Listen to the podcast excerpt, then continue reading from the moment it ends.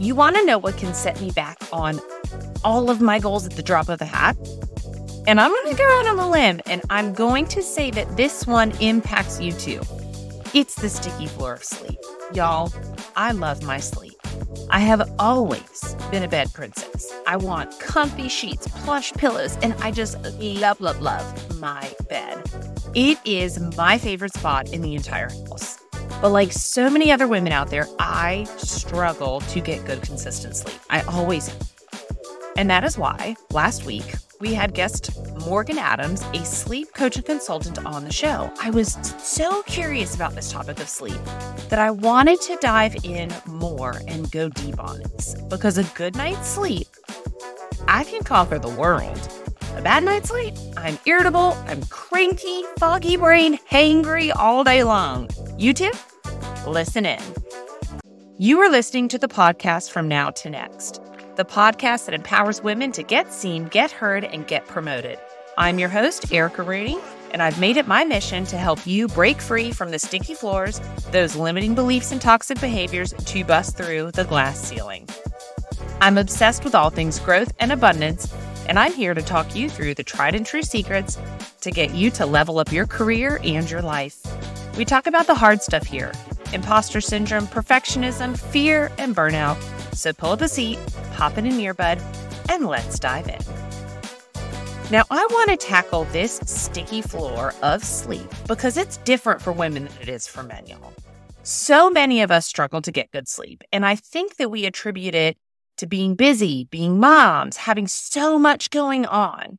From perimenopause to caretaking duties, we have a number of obstacles that we have to overcome if we want consistent, restful sleep. But sleep is the number one thing that we have to have to get unstuck and to thrive. So I want to start by hitting the main culprit here hormones.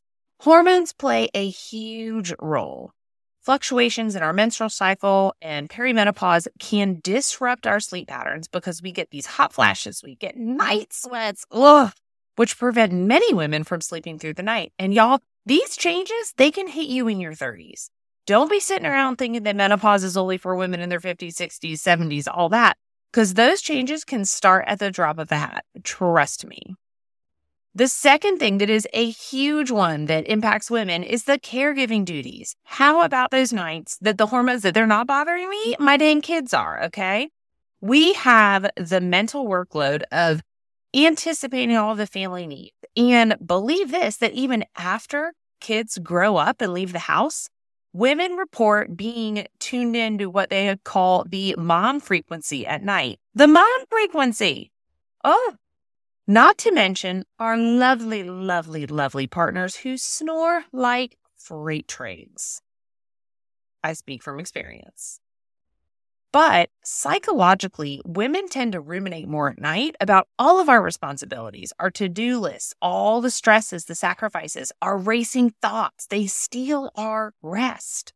But without resetting our bodies through sleep, exhaustion builds. So, y'all know I like to focus on what we can do. Let's talk about it. I did a ton of research and I want you to take what works for you, and I want you to leave the rest because all of us are going to be different. But I will share the research that I did with you, and then I'll also tell you what I do that really helps me.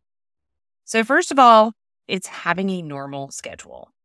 Don't change it up on the weekend. I know it is hard not to want to sleep in, but if your weekday wake up time is 5 a.m., don't sleep until 10. It's going to get you out of whack. Get up by 7 a.m allow yourself a little wiggle room, allow yourself a little time to reset, but don't get too far off track. The second thing is to set the mood in the room. Get ready for sleep. Just like we have bedtime routines for our little kids, we need bedtime routines for ourselves, okay? I light a candle before bed, I dim the lights, I spray some linen spray on my pillows. And then after I get the kids down, I go straight to bed, climb in, and I read my book. I am still guilty of wanting to surf TikTok, but I'm working on it. But do note that I tend to go to bed earlier, fall asleep faster if I'm reading a physical book versus playing on my phone. Now, if you missed last week's episode, our sleep consultant did say that it's not terrible for that blue light that we've heard about forever, but you can combat this by wearing blue light glasses, just like you might wear when you are in front of your computer. Now, another thing that has saved me is by wearing my Bose sleep buds. These are the tiniest little earbuds that play white noise. It's connected to your phone. It does nothing else except for the white noise you select and a gentle alarm clock. And this works for people who have kids my age or older. I wouldn't do this with little babies because then you can't hear them, but my kids are old enough to come down and physically wake me up. Can't hear my husband snoring when I wear them. I can't hear him getting up to go to the bathroom. It is amazing. But I bring them with me everywhere I go, all vacations, all hotel trips. Now, if you don't like the idea of buds in your ears, try a sound machine. It won't block out as much but it's certainly helpful. Now, another thing that you can do is take a very pure type of magnesium supplement. That's supposed to be mm-hmm. very calming. There's a couple different brands out there. One of them is called Recess. I actually just bought that for the first time last week, so I'll have to tune back in and let you know. But it's just a lightly flavored powder that you can mix in with your water to drink right before bed, calm the mind, calm the body, relax some of those muscles, and just kind of help supplement the body.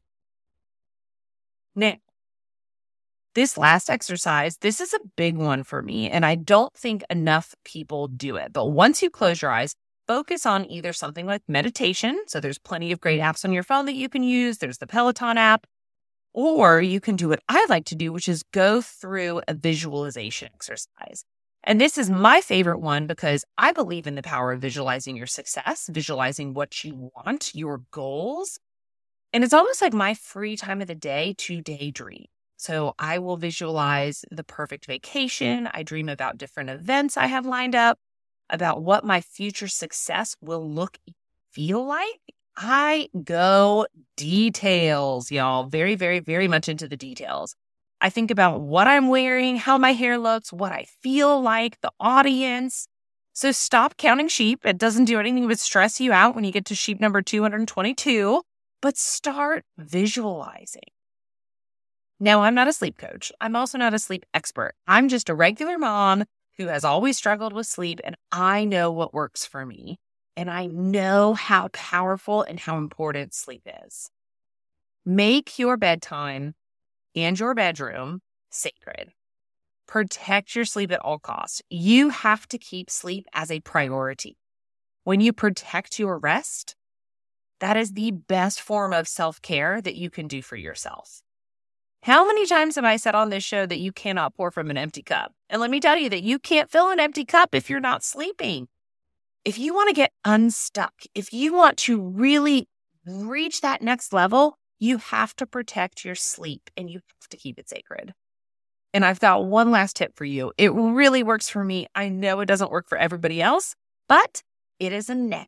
Yes, NAP nap. I love a nap. If you don't get good sleep at night, snag a nap in the middle of the day. If you are lucky enough to work remote, work through lunch and grab a power nap. Take a siesta. You will wake up feeling so rejuvenated, so refreshed. I will literally grab a 20 or 30 minute power nap and then wake up and have like a little bit of caffeine, and I am ready to kill the rest of the day. And then one last thing that I actually use to help me track my sleep is the Oura Ring. Now, the Oura Ring is amazing for tracking sleep. I absolutely love it. It helps me figure out what's working, what's not working in the ways of sleep. I can see how much deep sleep I'm getting, how much time it's taking me to fall asleep, so I can adjust my different bedtime routines. So I'll do a special post on my Oura Ring later, but if you're interested, let me know. I'm happy to talk through it with you.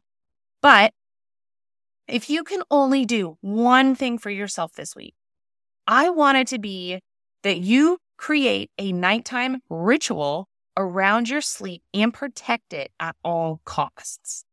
Aim for those eight hours. You need them. Your kids need you to have eight hours. Your boss needs you to have eight hours. Trust me. If you feel foggy, if you feel stuck, if you feel frustrated or angry, get your sleep. It really is the secret to success.